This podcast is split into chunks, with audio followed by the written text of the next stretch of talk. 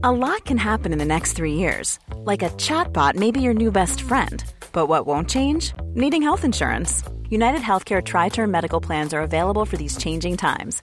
Underwritten by Golden Rule Insurance Company, they offer budget friendly, flexible coverage for people who are in between jobs or missed open enrollment. The plans last nearly three years in some states, with access to a nationwide network of doctors and hospitals. So, for whatever tomorrow brings, United Healthcare Tri Term Medical Plans may be for you. Learn more at uhone.com. There's never been a faster or easier way to start your weight loss journey than with PlushCare. PlushCare accepts most insurance plans and gives you online access to board-certified physicians who can prescribe FDA-approved weight loss medications like Wegovy and Zepbound for those who qualify.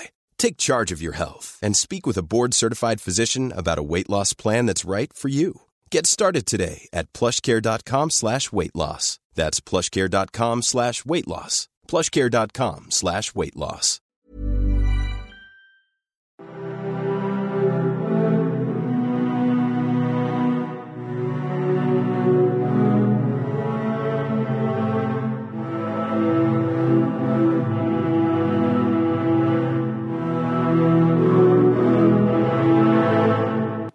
Hi there, and welcome to the Explaining History podcast. Today I'm going to talk a little bit about the Red Army during the Russian Civil War.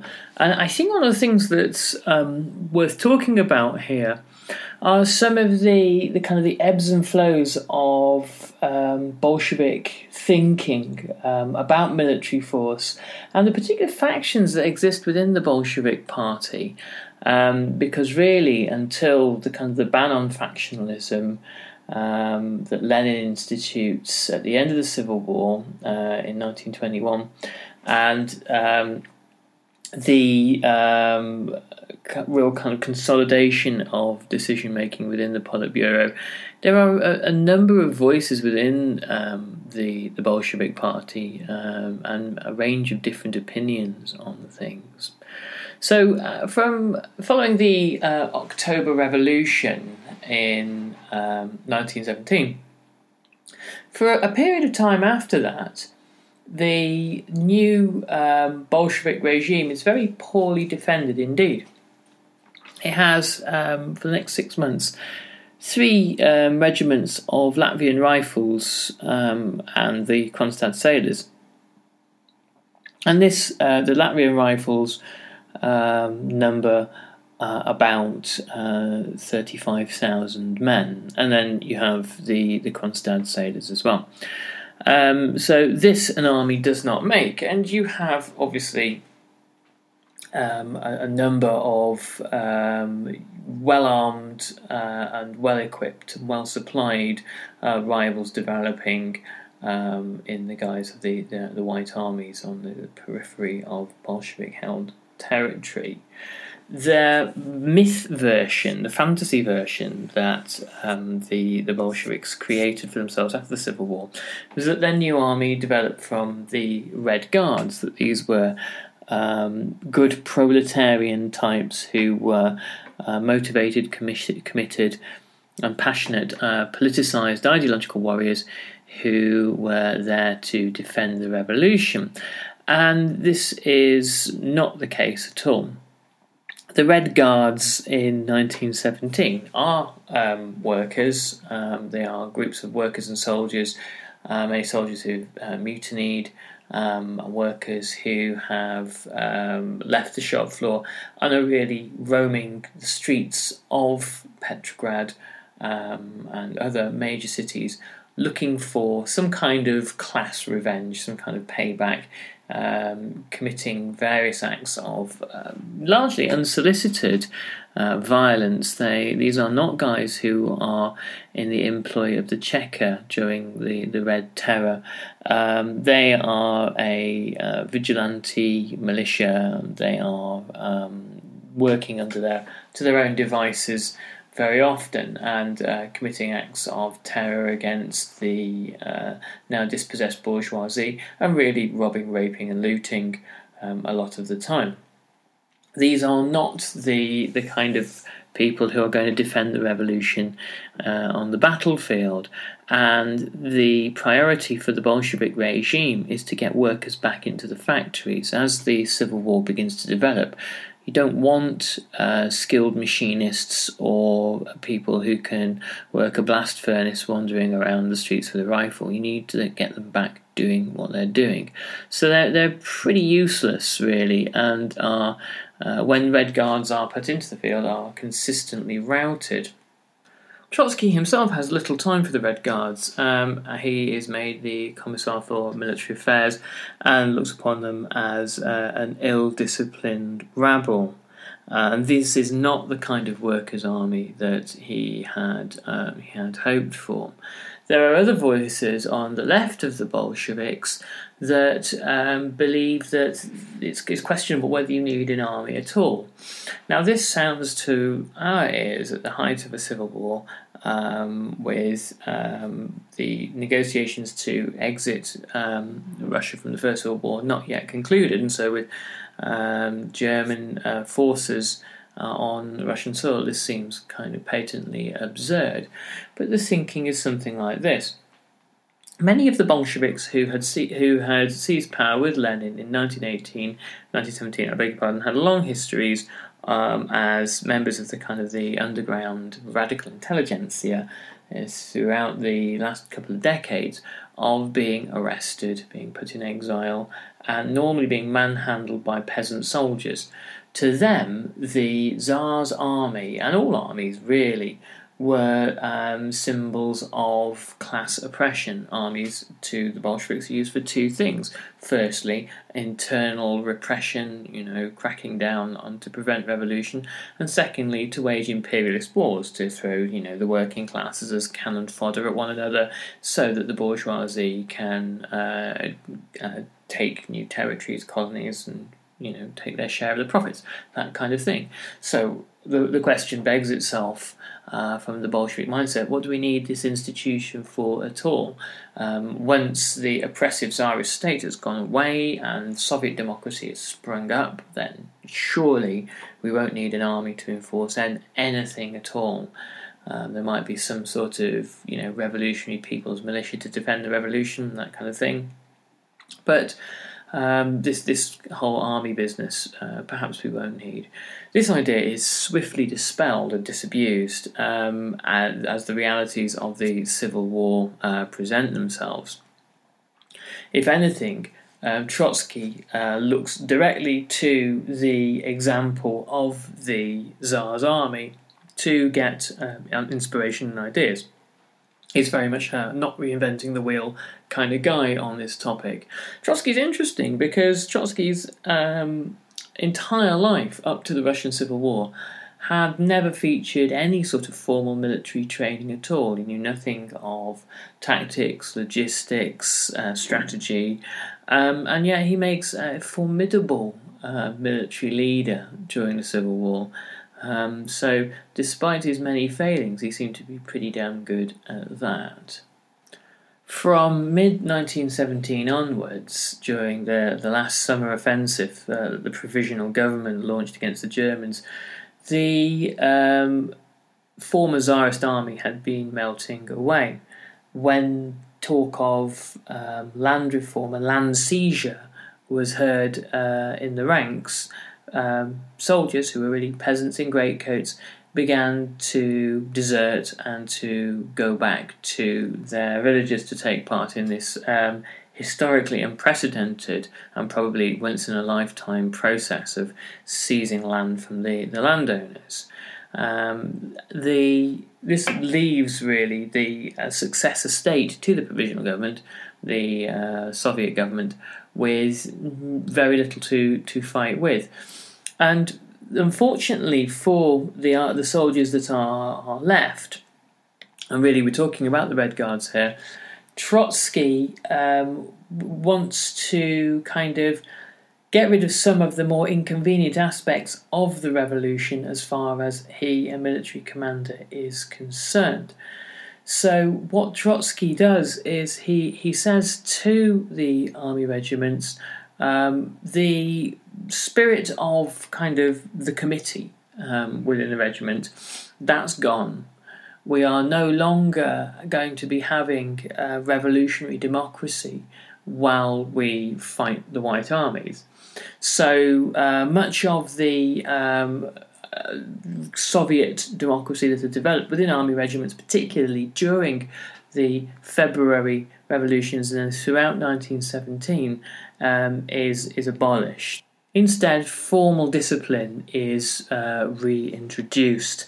Saluting, for example, um, the appointment of um, a proper professionalised officer corps um, and a hierarchy. Um, and this was you know, very unpopular. Again, um, there were already, even before they are compelled to do so, some 8,000 former Tsarist officers actually come to the Bolsheviks and volunteered to join the Red Army, um, perhaps for a number of reasons. Um, these are men who uh, soldiering is what they know. Um, they were perhaps uh, um, content for a career in the army, irrespective of their uh, political uh, political masters, and um, they were um, some, particularly like Alexei Brusilov, who had been the um, general adjutant of the uh, south- southwest um, sector during the First World War and therefore fighting the Carpathian Offensive, which is also known as the Brusilov Offensive, the most successful uh, Russian offensive of the First World War. Um, he chose to join the Bolsheviks, to join the Red Army as a general, because he believed that if the um, Soviets um, were the, if this was the will of the people to um, embrace communism, who was he to stand in the way what Russia wanted? He himself was uh, far from um, having any communist ideas and was essentially a victim of the communists.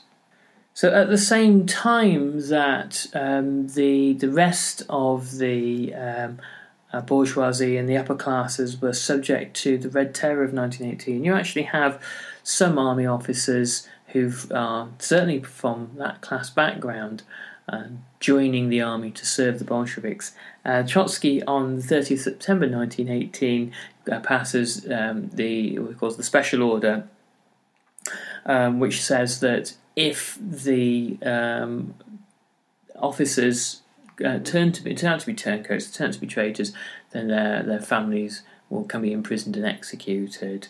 Uh, by the end of the Civil War, there's 75,000 uh, former Tsarist army officers in the Red Army. So that really does show um, how successful Trotsky was in recruiting them. They're offered um, superior pay Mom deserves the best, and there's no better place to shop for Mother's Day than Whole Foods Market. They're your destination for unbeatable savings, from premium gifts to show-stopping flowers and irresistible desserts. Start by saving 33% with Prime on all body care and candles. Then get a 15-stem bunch of tulips for just $9.99 each with Prime. Round out Mom's menu with festive rosé, irresistible berry chantilly cake, and more special treats. Come celebrate Mother's Day at Whole Foods Market. I'm Sandra, and I'm just the professional your small business was looking for. But you didn't hire me because you didn't use LinkedIn jobs. LinkedIn has professionals you can't find anywhere else, including those who aren't actively looking for a new job but might be open to the perfect role, like me.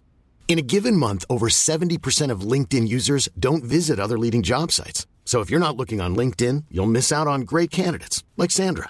Start hiring professionals like a professional. Post your free job on linkedin.com/people slash people today. Planning for your next trip? Elevate your travel style with Quince. Quince has all the jet-setting essentials you'll want for your next getaway, like European linen, premium luggage options, buttery soft Italian leather bags, and so much more. And is all priced at 50 to 80% less than similar brands. Plus, Quince only works with factories that use safe and ethical manufacturing practices. Pack your bags with high-quality essentials you'll be wearing for vacations to come with Quince. Go to quince.com slash pack for free shipping and 365-day returns. Two ordinary men. Um, they are um, respected. Um, they are followed around by political commissars half the time, um, but they their ranks are, are restored.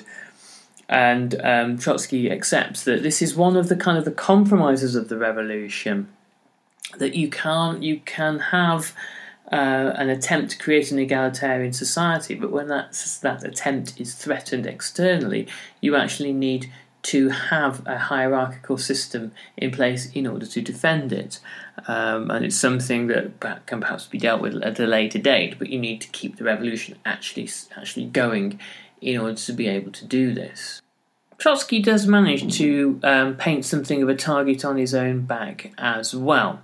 Um, the problem that he has at this time is that he is not popular within the party, and that um, a lot of his um, uh, enemies uh, look very closely at the military successes or lack thereof of the Red Army all of a sudden, articles criticizing Trotsky start to appear in Pravda, um, and the measure, the, the step of taking uh, czarist officers and putting them in the army comes under immense scrutiny. The summer of 1918 is full of setbacks, um, and whenever you have instances of Red Army, uh, former Tsarist officers uh, retreating, or in one case actually mutinying, it's blamed on Trotsky and um, the uh, uh, voices within the party that say that you know some sort of revolutionary people's militia should be created, and instead of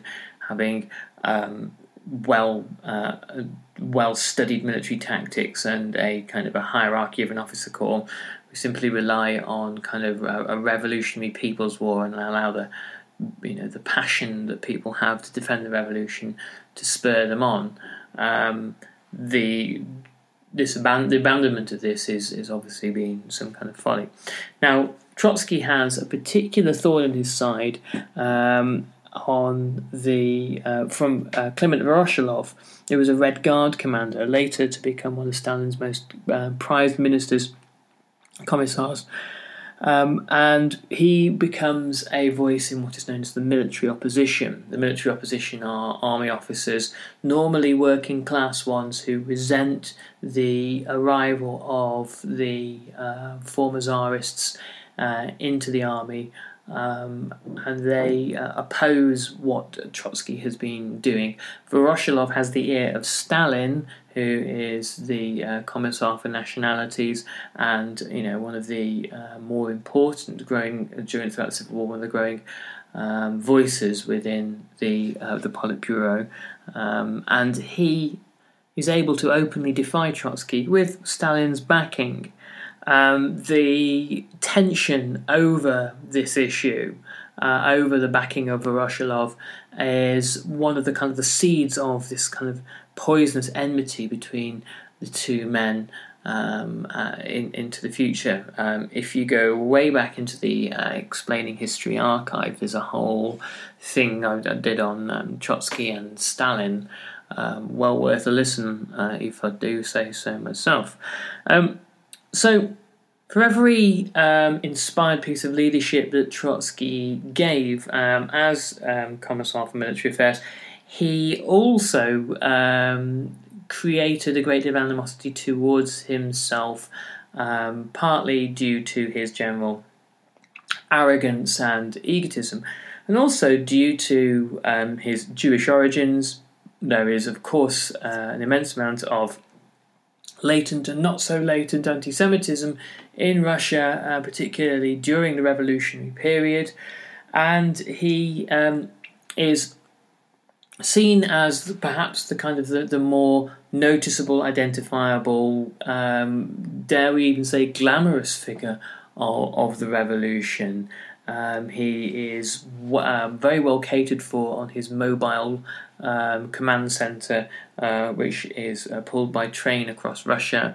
Um, he is very well turned out in sort of um, immaculate uniform, um, and the um, ability of Trotsky to generate resentment towards himself is really kind of a key feature of his career. What he does do is he is able to propagandize effectively towards Russia's peasants. And when the Red Army, as we'll talk about in a moment, expands into um, a mass force of over 3 million men, this is crucial to the winning of the war. The uh, the Red Army um, uh, under Trotsky uh, definitely wins a propaganda war.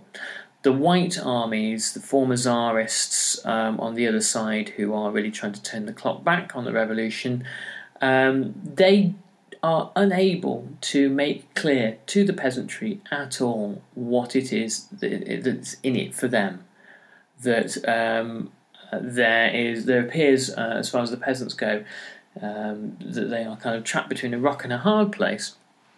But um, the Bolsheviks do give the impression, though a false one, that there will be some land at the end of it for them. And also, once the White Army start to be backed by foreign powers, there is um, no pretense there that they are kind of in any way patriotic, whereas the Bolsheviks can clearly um, make that case about themselves that they are some sort of patriotic force um, defending Russia, even if you know ideas about patriotism are complete anathema to them. Um, the uh, decision to call for mass conscription really uh, comes in the summer of 1918 when the revolution is surrounded. You've got the British in the north, you've got the Japanese landing in Siberia, and um, a, a, whole ring of um, uh, enemy ar- enemy Russian armies surrounding uh, the heartlands of, of Russia and the Czechs, uh, the Czech Legion having seized the Trans Siberian Railway. Um, the uh, key to winning the war is to create this vast steamroller. The Red Army never really fights particularly effectively, but in some battles um, it manages to uh, outnumber the white opponents by, or some, in some battles, even 10 to 1. By simply using enormous numbers of men, um, they managed to uh, crush opposition to them. So um, the white generals and, and white soldiers um, outperform in most instances and outfight in most instances the Red Army um, uh, in, in, in most key ways that you can look at it. Establishing conscription is difficult at first because there's no infrastructure in the countryside. The Bolsheviks literally don't have um, any of the uh, bureaucratic um, knowledge needed to actually find to actually be able to carry out conscription um, meaningfully, and so they rely on the new peasant soviets in villages, and the peasant soviets are not particularly allied to the goals of the regime. Um, the peasant Soviets are allied to the interests of, of the village. Um, they are these are the um, the mir, um, the peasant commune, simply um, in in a new guise. Uh, change the name, but you know carry on very much as before. And peasant communes have never been inclined to send the sons of their members away to fight and to send good ploughing horses um, away to drag um, artillery pieces across the countryside. Uh, it's no good for anybody other than the people that want to really kind of uh, exploit and use the peasants, uh, and you know they're, they're they're they're wise to this. So it was really a white owned goal that forces the um, peasants into the arms of the Bolsheviks. Um, had the had the whites offered some degree of land reform, or had they said that the peasants could keep at least some of the land that they had taken during the revolution, uh, they may well have won the civil war. But it, in the spring of 1919, as harvesting season was um, over, and you don't need to have any um, as many men um, on the land anymore um, and the whites begin to advance, the peasants become fearful that the gains of the revolution are going to be lost, and so they pour into the arms of the Bolsheviks, thus enabling the Bolsheviks really to win the war. There is, however, um, a, a, a, another uh, dimension to this. As the Red Army expands uh, dramatically, uh, the Bolsheviks lack the relevant um, sort of food and infrastructure and um, production systems in, in order to uh, keep an army on the march. And again, they return to the peasants with um, requisitioning and food brigades Um, as the peasants become increasingly reluctant to hand over their produce, so the policy of war communism uh, has to be instituted. Now, I've talked about war communism before, um, probably about a year and a half ago. Um, if you go to the um, explaininghistory.podhost.com, there's actually a way of searching for podcasts on there. So type in war communism and see what you get. Um, so I won't talk about that now, but it is out there um, and well worth a listen. Um, so the the growth of this this mass army to win the war really leads to all sorts of kind of social and economic and humanitarian crises later on, and the uh, policy of war communism uh, culminates in a famine in the Volga that kills approximately between five to seven million people. Okay, so I hope that's been useful to you. Um, if you're new to explaining history and you're studying the Russian Revolution or anything like that, there is uh, an ebook out there, um, top 10 questions on the uh, Russian Revolution answered. You can find it through the Explaining History website, www.explaininghistory.com, um, and uh, check out there as well. There's a whole bunch of stuff um, pertaining to Russia. Anyway, we just hit 45,000 subscribers this week, so a big thanks to everybody. I'm much obliged, um, and let's go on from there. Let's hit the big 5 0. Um, and I'll catch you on the next Explaining History podcast. Thank you. Bye bye. Mom deserves the best, and there's no better place to shop for Mother's Day than Whole Foods Market. They're your destination for unbeatable savings, from premium gifts to show-stopping flowers and irresistible desserts. Start by saving 33% with Prime on all body care and candles. Then get a 15-stem bunch of tulips for just $9.99 each with Prime. Round out Mom's menu with festive rosé, irresistible berry chantilly cake, and more special treats. Come celebrate Mother's Day at Whole Foods Market. Hey, it's Paige DeSorbo from Giggly Squad. High quality fashion without the price tag. Say hello to Quince. I'm snagging high-end essentials like cozy cashmere sweaters, sleek leather jackets, fine jewelry, and so much more. With Quince being 50 to 80% less than similar brands. And they partner with factories that prioritize safe, ethical, and responsible manufacturing. I love that. Luxury quality within reach. Go to quince.com slash style to get free shipping and 365 day returns on your next order. Quince.com slash style.